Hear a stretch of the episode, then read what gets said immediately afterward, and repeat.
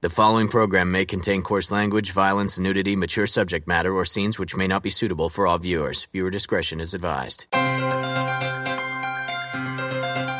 This is the X Zone Broadcast Network, broadcasting worldwide on broadcast affiliates and satellite program providers, including CNN Broadcast Network, Sirius Satellite Network, Star Media, Good News Radio Network, Angel Broadcast Network, Wiki Broadcast Network, and WPBN TV. For more information on the X Zone Broadcast Network, visit us at www.xzbn.net.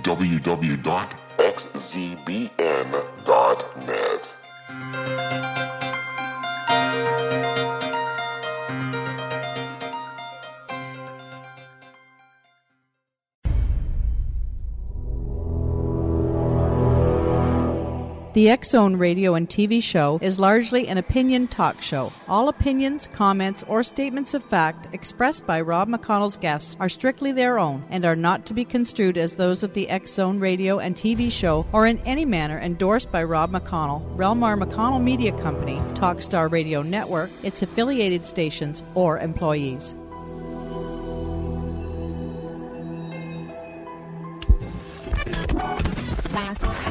All Hit Radio.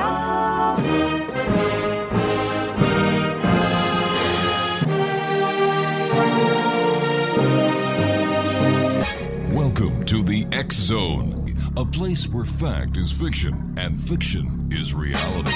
Now, here's your host, Rob McConnell.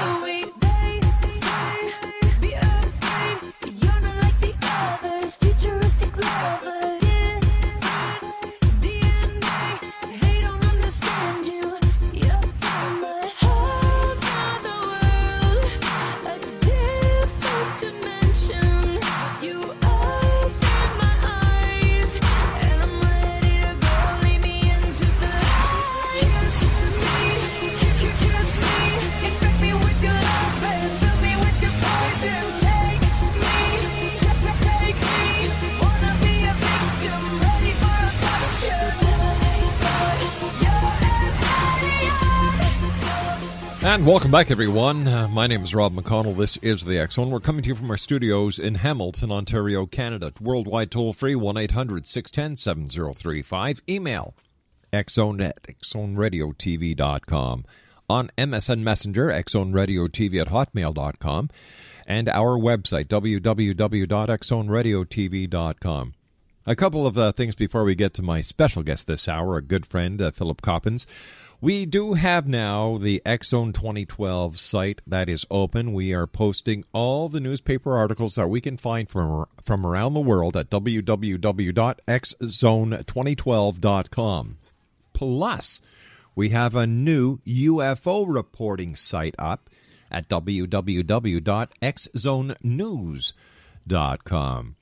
Starting in March, the X Zone Radio Show and X Zone TV Show will be broadcast live on Working Star Network. We will be broadcasting simulcast radio and television starting in March. We're totally excited about that, especially when we'll be giving you firsthand reports from our investigation trip down to uh, South America. The uh, let's see, we're taking ten days. We're going down to uh, South America. We're going to be checking out not only Mexico but surrounding countries to see what they know or what their legends or what their folklore or their history talk and tell about December the 21st, 2012. My guest this uh, hour, X Zone Nation, as I said, is Philip Coppens, and we've had the pleasure of having Philip on the show a number of times. It's always great talking to him. He's an author, investigative journalist, ranging the world of politics to ancient history and mystery. Now, he co hosts the Spirit Revolution radio show with his wife, Kathleen McGowan, and is a frequent uh, contributor to Nexus Magazine, a great magazine, I might add at that, and Atlantis Rising Magazine, another super magazine. Uh, since 1995, he has lectured extensively and has appeared in a number of television and DVD documentaries, including Ancient Aliens, a series, and that's on the History Channel. He is the author of The Stone Puzzle of Rosslyn Chapel, The Canopus uh, Revel- Revelation, and Land of the Gods, The New Pyramid Age, Servants of the Grail, the ebook 2012, Science or Fiction, Killing, uh, Killing Kennedy, and The Ancient Alien Question. And uh, Philip's website is www.philipcoppens.com. That's P H I L I P C O P P E N S dot com. And Philip, welcome back to the X Zone. Thanks for having me on, Rob. It's always great talking to you. Uh, you know, uh, 2012 is a big topic these days. Philip, what is your take on uh, on December the 21st, 2012? Is it the end of the world? It is not the end of the world, but it's definitely an interesting day.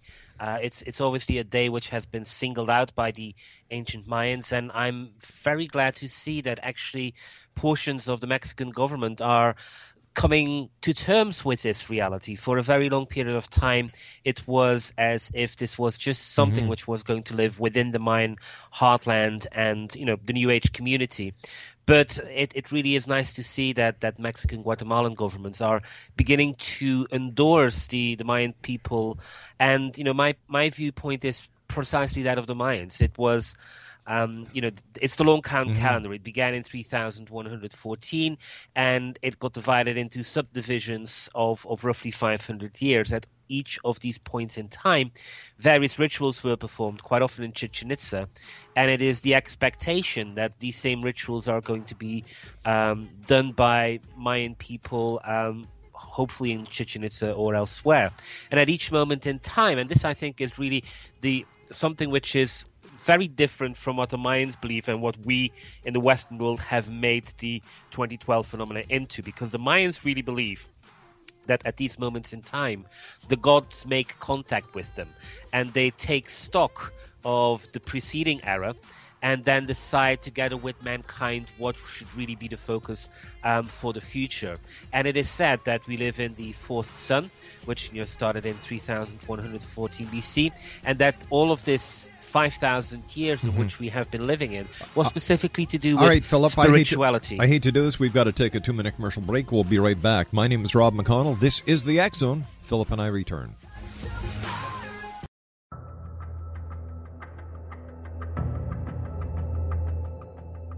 Modern Esoteric, Beyond Our Senses by Brad Olson, consummates the lifology story about where humanity originates. It is the lost continents, the primitive wisdom, the mythos of creation, and the rethinking of ancient history as we are taught in academia. There is much more to the story than what we have been told. As this is the first book in the Esoteric series, Modern Esoteric starts at the beginning of time and accelerates up to this modern age.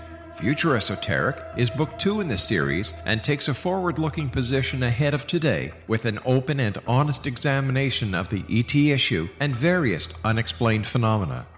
To discover the writings of author Brad Olson, visit www.bradolson.com. That's www.bradolson.com.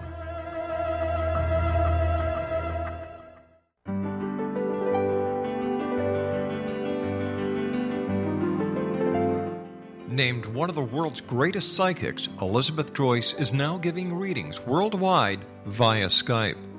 Elizabeth Joyce is recognized for her clairvoyant ability to help find missing persons, her analysis of dreams, past life regression work, mediumship, and her accurate predictions.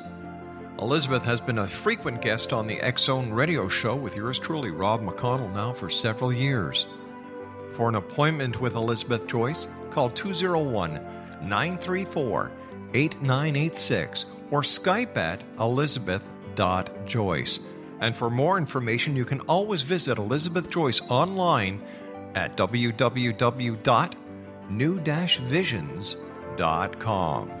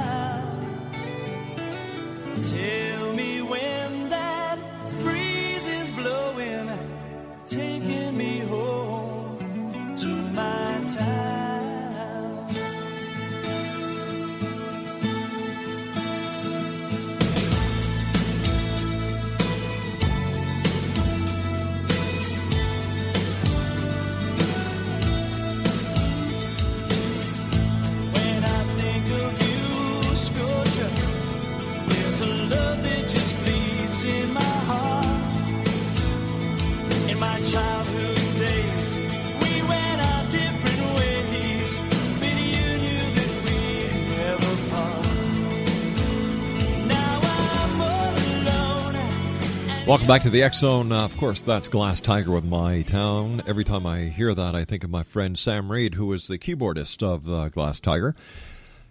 Speaking about friends, Philip Coppens is with us uh, this hour, www.philipcoppens.com. And uh, you and I were talking about December the 25th, 2012, uh, before we went to the break.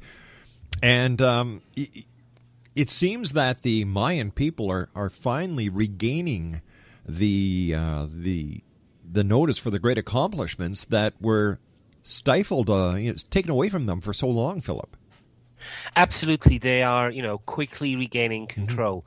Uh, when we're looking at the 1980s, the Mayan people were slaughtered. Yes. 200,000 people were killed in Central America, um, basically through NAFTA agreements, which, you know, the United States government basically signed off on and allowed the extremist regimes of Central America to, to basically commit genocide. And it's something which has really been ill reported in the Western media, obviously because of the fact that the West was, was very much involved. Since that period of time, however, the Mayans really have become more and more prominent. Uh, a Mayan um, leader, a woman at that, um, actually finished third in the Guatemalan presidential elections, uh, I think roughly 12 to 18 months ago. And, and simply the fact that a Mayan uh, person finished third um, is, something which a few years ago would have simply been impossible.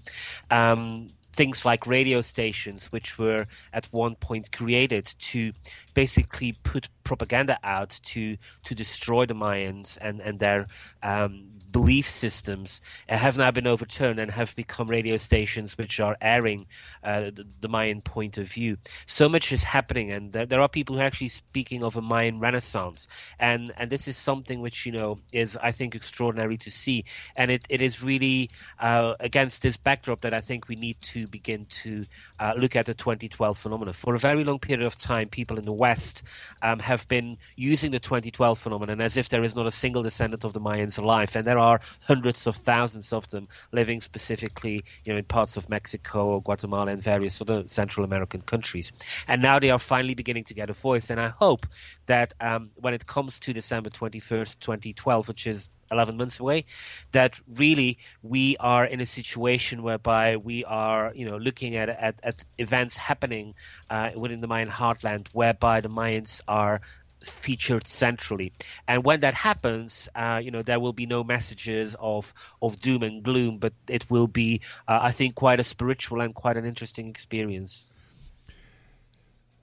No, uh, over the many years doing this show, we've talked a lot of times about extraterrestrials, aliens, and, and here it is 20 years later. And, and I was going through my my guest list the other night, and you know what, Philip? Nothing has changed in 20 years when it comes to the extraterrestrial question. Um, I, I think that might be perceived as such, and, and to, to some extent, you're right. Um, the things which have changed are this. I think that right now, with the popularity of the Ancient Alien, uh, you know, television series on the History Channel, um, right now I'm I'm taping together with so many other people season 4 Um, it is the History Channel's most highly watched and most highly rated show. Um, it is to some extent a a sensation because at the end of each episode worldwide, approximately uh, 100 million people will have watched an episode of Ancient Aliens. But, but but no misre- disrespect meant to you or the great people at History Channel because over the years I've worked with them as well. But if all these people are watching, and this is season four, how come nobody has come forward yet, Philip, with that all-conclusive proof that aliens are real and just not a figment of the imagination, uh, uh, as as gods of the old, because people needed something to to to relate to in the world that they existed in. How do we know that they're real? Here we are, all Well- these years later, no proof. Uh-huh. Well, I mean, this is an issue which I address in, in, in my book, uh, The Ancient Alien Question, and I show that in the last 20 years, uh, the proponents of, of, of ancient alien visitation have progressed it to a point that it now really needs to be uh, you know, a cooperative effort with science because some of these things, for example, the Dropa, Yeah. The Dropa is the story of how in Tibet um, a spaceship might have crashed thousands of years ago, and the descendants might still be out there. They might have interbred with the local population. Well, we know right now that there is a tribe who claims to be descendants of these people. They're still in existence, um, and basically the situation is this: that an individual like me or you, without government credentials, without access to DNA testing, simply cannot go to China and say, "Hey, can we get a bit of your DNA for testing?"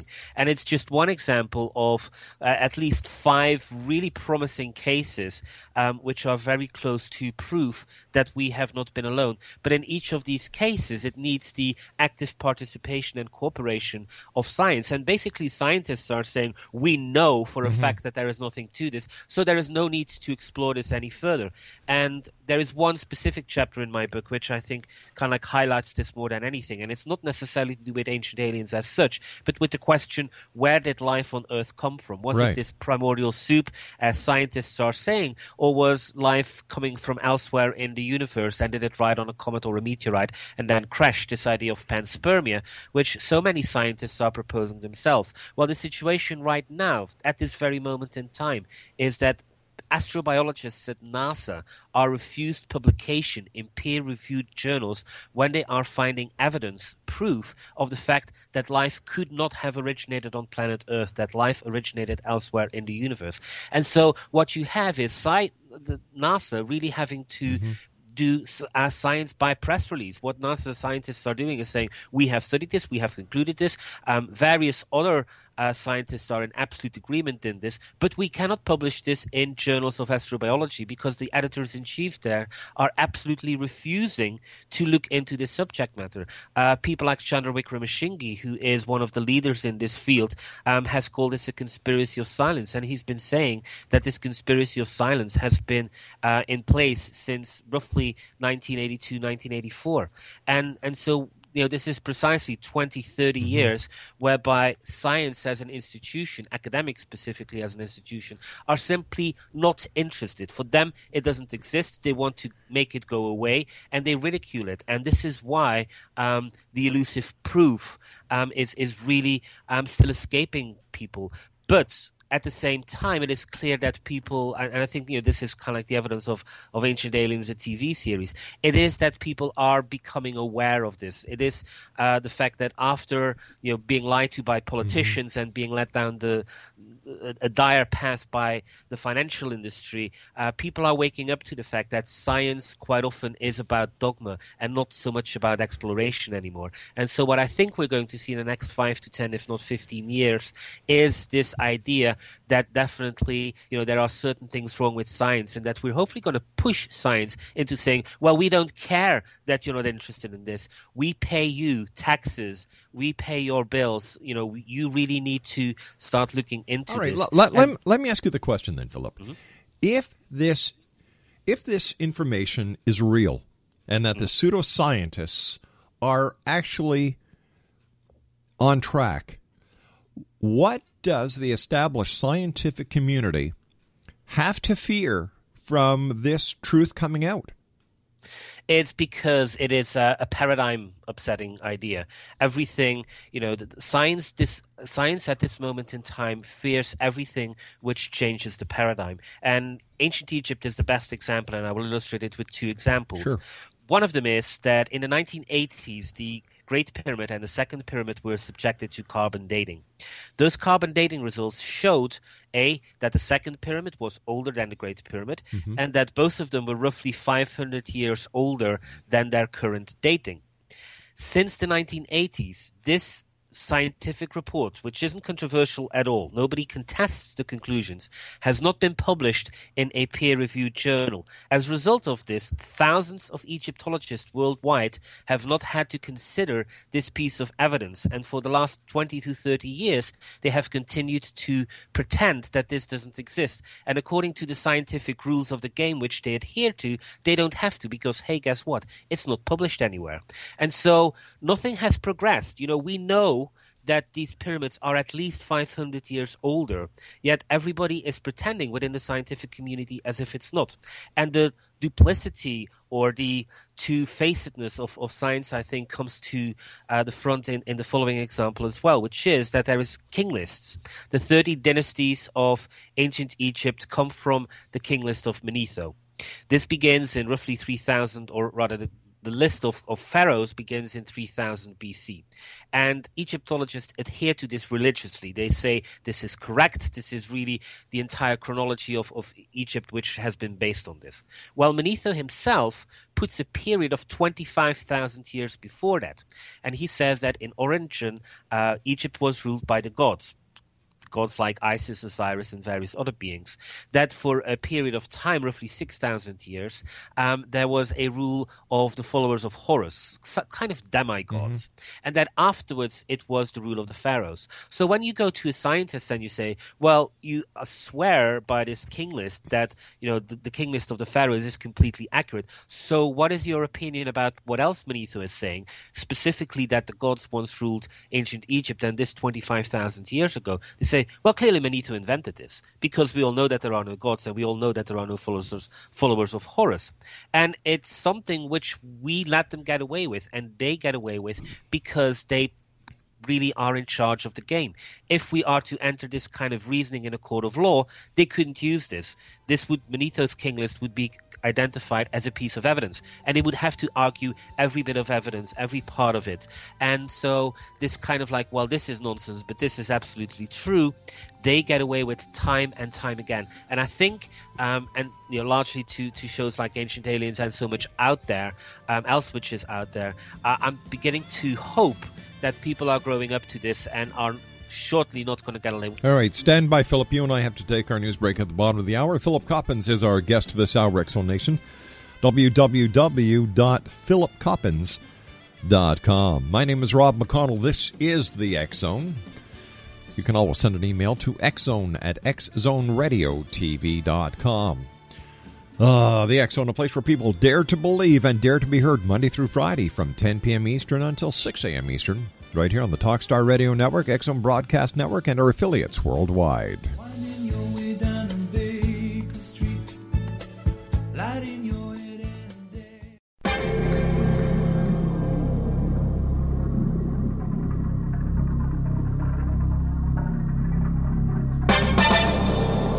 Hi, this is Rob McConnell, just letting you know that the X Chronicles newspaper is now available online at www.xzonebookclub.com. All past editions and current editions of the X Chronicles newspaper are available for 99 cents. That's www.xzonebookclub.com, and that's 99 cents US per edition. And don't forget, the X Zone store is now open as well for all of your X Zone Nation merchandise. www.thexzonestore.com. Do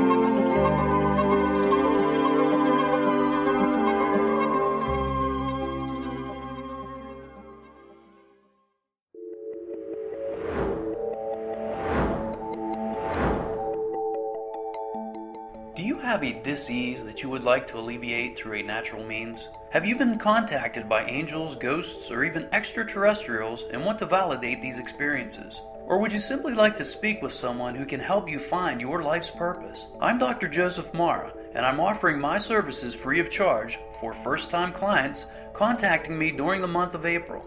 These free consultations include angel card readings, guided meditations, life coaching, and energy healing. If you have always wanted to explore these types of experiences but were skeptical or simply could not afford them, then take advantage of this free special offer. Contact me through my website, a guiding light spelled L-I-T-E dot com to schedule your consultation today. Until then, I offer you love, light, and laughter.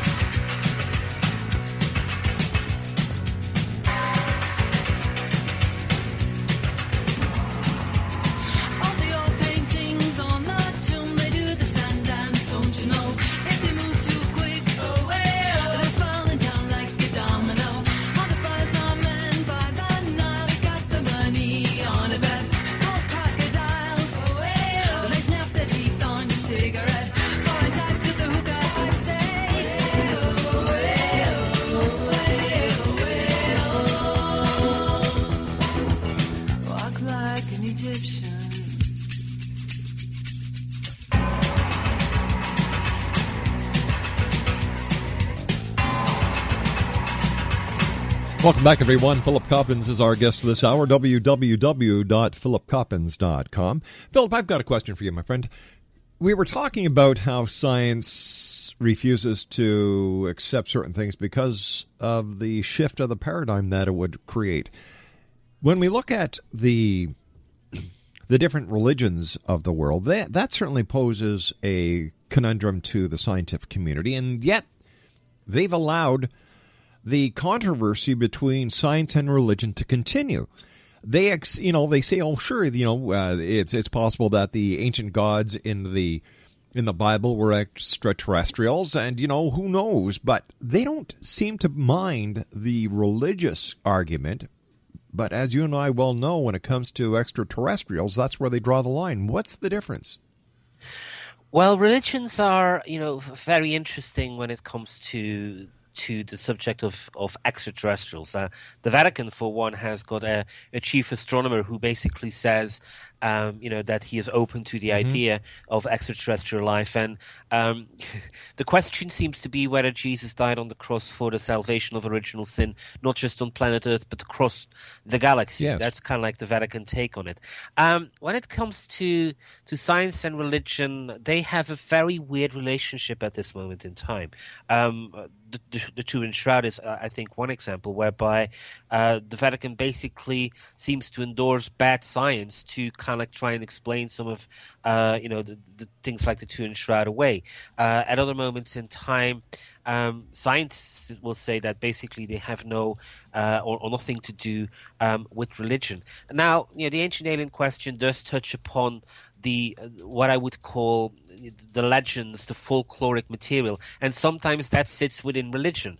Uh, in the case of the Bible, when legends and stories like this are written down, um, and you know they become incorporated into a religious text where people try to get morality from or uh, a religious doctrine from, the two overlap. But there's also things like um, material from Greek mythology, whereby really uh, at this moment in time, there is no active Egypt, uh, Greek religion, so there's really nobody touching upon it. But um, at, at, all times, science is really saying that they don't have to look at the ancient alien question uh, for a variety of reasons. You know, the most bombastic approach is, is really that they know. They they know and they have known for decades that there is no truth to this whatsoever. And this is a very um, you know grandiose statement which they like to make, not just about the ancient alien question, but about so many other things.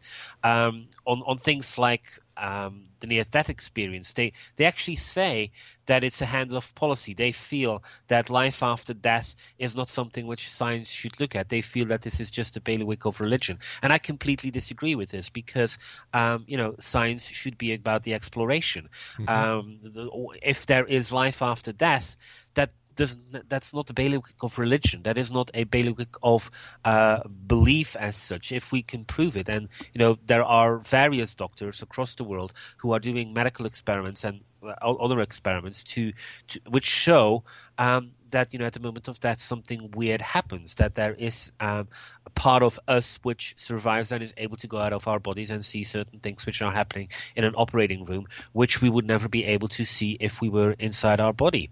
Um, and all of these things really um, sketch a very complex um, sometimes standoff, sometimes uh, harmonious way through through science and religion. And the ancient alien question really is is kind of like you know um, on on that threshold. Sometimes it sits firmly within the borders of science, and sometimes it sits within the borders of religion. And at all times, it it really is that you know very few people dare to go there. Um, since I wrote the book, the book appeared uh, in November 15, um, but it was finished uh, uh, in, in, late May. And in between, there is actually one professor, Paul Davies from Arizona State University, who does stand out, who is a person who wants to uh, change the paradigm on so many things because uh, he is you know, to some extent a, a very liberal um, scientist, and he is actually proposing that we should start looking into something which he calls astroforensics. This idea that we have been visited by extraterrestrial beings in the past. Now he is saying um, that basically, you know, life has been here for 4.5 billion years, and that 800 million years ago somebody might have come here, um, and that we have no evidence for this. He says that um, he feels that the best evidence for um, visitors from outer space has happened before mankind appeared on the scene. And it is my contention that the best evidence for visitation is actually since mankind has come on the scene. And this was also an opinion shared by the likes of the late Carl Sagan and, and various others. Um, but, you know, the good thing is that, that after Carl Sagan died um, more than a decade ago now, almost 20 years ago, actually, um, there is finally somebody else out there from within the scientific community who is trying to get tis debatable. And the future will tell how successful he is. Right now, uh, the only success he's had is that he's been able to publish this report within a journal he is the editor of himself. And we will see whether over the next few months or years, some of his colleagues are going to take him up on the invitation or whether they are going to pretend that it never happened. Now, you also say that I'm just, um, um, uh, you know, that many proponents of the alien theory claim gods and aliens, that there are go- that the gods are aliens and that there is no God. How does this fit in with the with the religious side of the debate? Well, I think what happened was this. Um, the, the ancient alien subject became extremely popular at the beginning of the 1970s. Sure, And Eric von was- was a big one. Absolutely, and it was a, it was an approach which was taken, which was this: um, the Bible is literal, but it's not about God; it's about extraterrestrial beings. And so it was this weird, like you know, the fundamentalists are right. But they have got it wrong at the same time. And I don't think that's the approach to take. Um, the existence of God with a big G uh, is independent of the existence of gods with small g's. And actually, when you start to dig into very detailed material, specifically um, ancient Egypt and, and some other big civilizations, including the Mayans, um, what you're beginning to see is that the, you know this, this, these beings were declared to be gods because they were superhuman, because they were somehow seen as the assistant uh, or the initiator into God with the big G. They told us about God with the big G. Um, and it is really, I think, a, a sign of the times of the early 1970s that um, it, it was interpreted in a very materialistic way. I think we should get away from that. Uh, there is space enough um, and the evidence suggests as such as well, um, for gods with a small g and God with big G to coexist. All right, taking taking into consideration the um, you know the amount of of work that is being done into the ancient aspect of extraterrestrials, and and, and you know the the search for the proof and the search for the truth. How much investigation, true investigation, is actually being done to prove the present existence of extraterrestrials? Well, from um, from a kind of government perspective, uh, you know, specifically NASA, actually quite a lot, and yet so little. Uh, for a, a very long period of time, the search for ET happened through SETI, the search for uh, you know extraterrestrial intelligence is through radio telescopes and, and various forms of radio astronomy, and and basically it was trying to find a needle in a haystack, and everybody always knew this, but it was somehow felt to be the only approach possible. And you know, we have seen movies like Contact. We Sure. have seen uh, headlines as in the fact that NASA is, is scaling down on this. And to some extent, people are saying that this is a sad thing. But really, this approach has not been fruitful. Um, instead, what NASA has done is they have changed tack. Everything which NASA is doing today is new. So they have pushed out the Kepler Space Telescope there, and it was, you know, it's it's 11 months, coming up to, to 12 months since it was pushed out, and already um, it has gotten back extraordinary research. Uh, data. It has identified 72 potential um, planets out there which might be um, home to um, Earth-like environments, and the headlines come in on an almost monthly basis, suggesting that you know we are soon going to be able to find a twin planet to Earth um, somewhere out there. Popular Mechanics. Um, sorry, Popular Science in its October issue went with a headline which was basically an index of where NASA and also the Russians uh, and various other nations are in the search for extraterrestrial intelligence through these new means. And basically, everybody is convinced of two things. One, life is a cosmic imperative in the sense that um, the universe is is created or seeded or you know uh, prepared for life to be pretty much everywhere throughout the universe. And as a result of that, um, the people, the scientists are convinced that they are going to find proof of, of this extraterrestrial life somewhere in the universe within the next 10 to 15, 20 years at most. And, um, you know, judging from the speed at which they're going about doing Mm-hmm. these things right now, I would actually say that, um, you know, it might be less than 10 years. But are they Everything- sure? Are, are are the scientists sure they're actually looking for the right type of life? How do we know that life on other planets is carbon based? We're looking for carbon based, but what if? What if life on other planets are not carbon based units? We could be missing the boat completely. Well, I mean, the, the, big the big change here from within NASA is that they have identified that what they should be looking for is DNA based life. Um, basically, they have done experiments within interstellar space recreated in laboratories. Um, the likes of Lou Allamandola um, have basically shown that if you do this, interstellar space will create the building blocks of DNA. The only thing it then takes is a piece of rock and it'll transport itself throughout the galaxy. And this is really something which NASA has been focusing on for the last 10 But- years. And so DNA to them is the key to, you know, to, to everything. But And what so- happens, Philip? What happens once again? Like we don't know everything. To Nope. to to think that our scientists are the know-it-all and above all of everything is very ludicrous, in my opinion. They're humans. Uh-huh. How do we know that they're even on the right track? Well, we, because at this moment in time, with the DNA approach of you know, which astrobiology is taking, um, really so much is being discovered at this moment in time about the origins of life on our own planet, about you know the the fact that DNA uh, you know appears everywhere in in the universe spontaneously.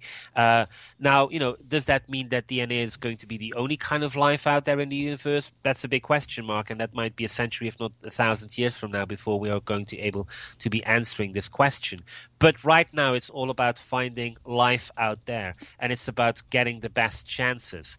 Um, and the best approach of finding life out there is by the approach which they're taking right now, which is looking for DNA-based life, which means looking for environments where DNA can thrive. But- um, and that is basically where the Kepler telescopes comes in. But again, isn't- is but isn't an DNA all-encompassing approach? But No. isn't DNA up until now only believed to exist in carbon-based units? absolutely. So once again, I go back to my argument. What happens if life elsewhere in the universe is silicone based? We'll at miss that it. uh-huh. at that moment in time well i mean th- this is this is the thing you know could there be silicone based life out there in the universe the answer is yes and everything is possible Mm-hmm. but right now what they have focused on is basically the notion that dna um, you know is is going to exist throughout the galaxy because interstellar space which is pretty much everything in the galaxy out there is made up out of um, you know DNA. And so, um, for life to be found elsewhere in the universe, the biggest chances of that being found out is through, um, you know, looking for the conditions through where DNA-based life is going to be at. At the same time, um, what is also happening is that there's a radical reinterpretation of, of Mars material. Um, even the people like Gilbert Levin, who in 1976 uh, said that the Viking space probe, you know, didn't identify evidence of life uh, on Mars, he has now actually said that he has revisited this data from 1976, and he is now quite convinced that actually he was wrong by saying that there was no life on Mars. And so, um, all of a sudden, Mars as an, another harbor of water, another harbor of um, life, is is once again coming into the scope of NASA. And you know, again. Um, uh, NASA, you know, even though NASA obviously is, is filled with scientists, they are working in a completely different atmosphere uh, from so much elsewhere um, of, of science. And and I think you know, as much um, dislike we quite often heap upon NASA or or the governments, what is really happening with NASA at this moment in time um, is really interesting and, and really um, progressive. But once again, all I'm saying, Philip, is that we may be looking totally in the wrong direction because what we're doing is we're basing everything that we're looking for in the universe on what we know. We're looking at DNA. We're looking for DNA that matches our DNA. This is where SETI went wrong because they're looking for signals that we recognize. They weren't looking for signals that were not recognizable.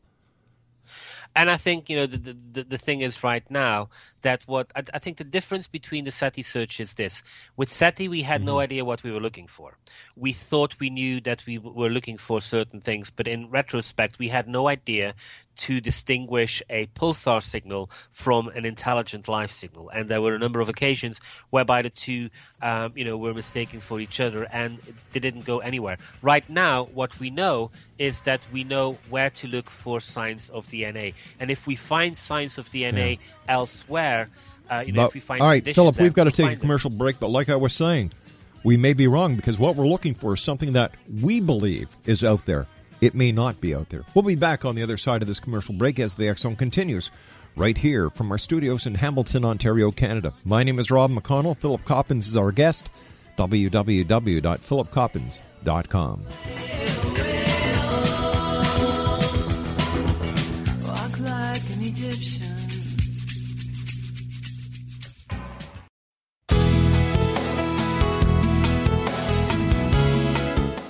With each new extreme weather event or terrorist act, it becomes increasingly obvious that we live in uncertain and challenging times. We all buy car insurance. Why not collapse and catastrophe insurance? Matthew Stein, an MIT trained engineer and green builder, has written two outstanding books to help people prepare, plan for, and deal with everything from minor situations lasting a few days to full on collapse. Matt's first book, When Technology Fails, is a manual for self reliance, sustainable living, and surviving the long emergency. This massive book covers the gamut from first aid and emergency preparedness to alternative healing, renewable energy, primitive living skills, and 18th century technologies that could be critical to your comfort and survival in a long lasting crisis. Matt's second book, When Disaster Strikes, is a comprehensive emergency preparedness handbook and survival guide. When Disaster Strikes is an essential item for every family's go bag. Both books are available at all usual sources. There's a wealth of totally free information posted at whentechfails.com, and author signed copies may be purchased at mattstein.com. That's www.whentechfails.com and www.mattstein.com.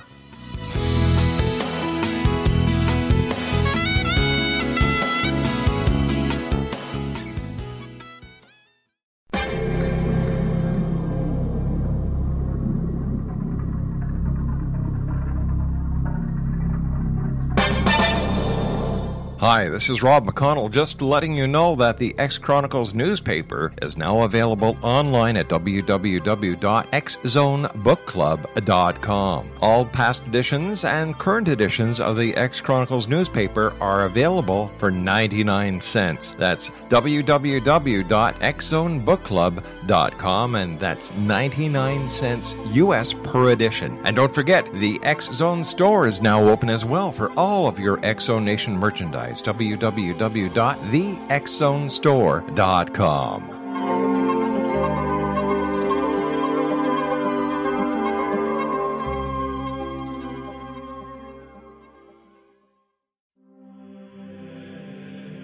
Rob McConnell here, presenting an overview for Nicholas Paul Jennings, author of a fascinating book, Amen. It presents facts revealed by Egyptologists, facts that enable us to understand why Amen is the beginning of creation of God. It provides recommendations for religious leaders of the major religions to unify their beliefs and teach the Word of God. Love one another. Amen informs people how mankind conceived God. It was the Egyptians that developed the concepts of a soul, a hereafter, and Son of God. And finally, after the worship of many gods, they conceived the belief in one universal God, the maker of all there is. For more information, visit www.futureofgodamen.com. That's www.futureofgodamen.com.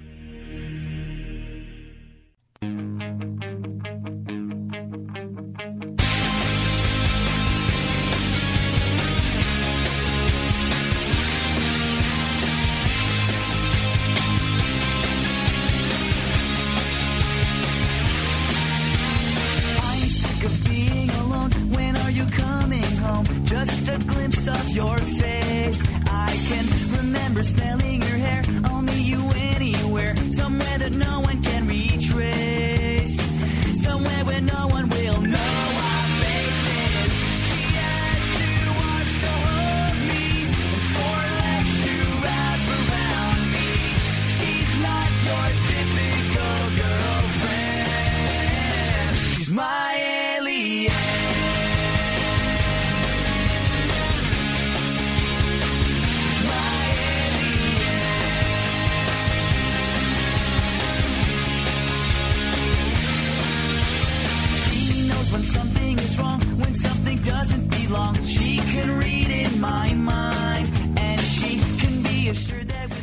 Philip Coppens is our special guest, and Philip, it's always such a great pleasure talking to you. Uh, Philip's website is www.philipcoppens.com.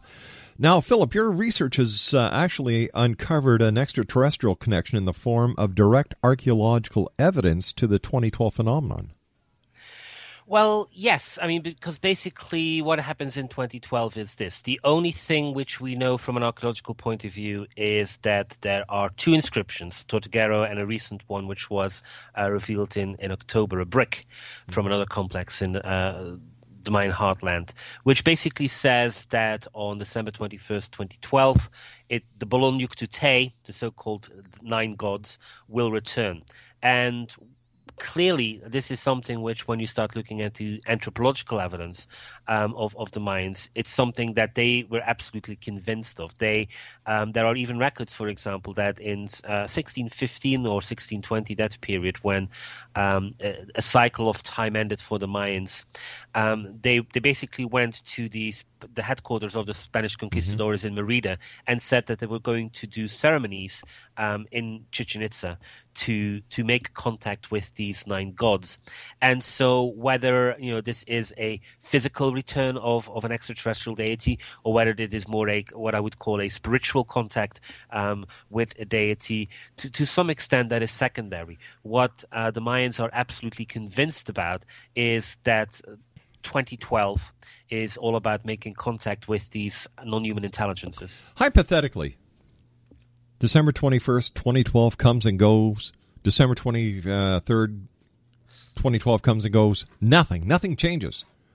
What uh-huh. happens what happens to those people within the pseudosciences who have been talking about the the, the, the the changes that the galactic alignment are going to bring, the return of the gods, as uh, you know, talked about by the Mayans. How how much of a damage, and what kind of damage control will there be needed before anybody takes ufology or any pseudoscience seriously in the future? Well, you, you know, to to a large extent, it's it's not that it's not that bad. Um, the the industry of, of YK 2 recovered you know, very quickly from from the, the non-existence of the YK two bug. Um, but you know, I, I think the central message is this: we we are focusing way too much on on December twenty first as such.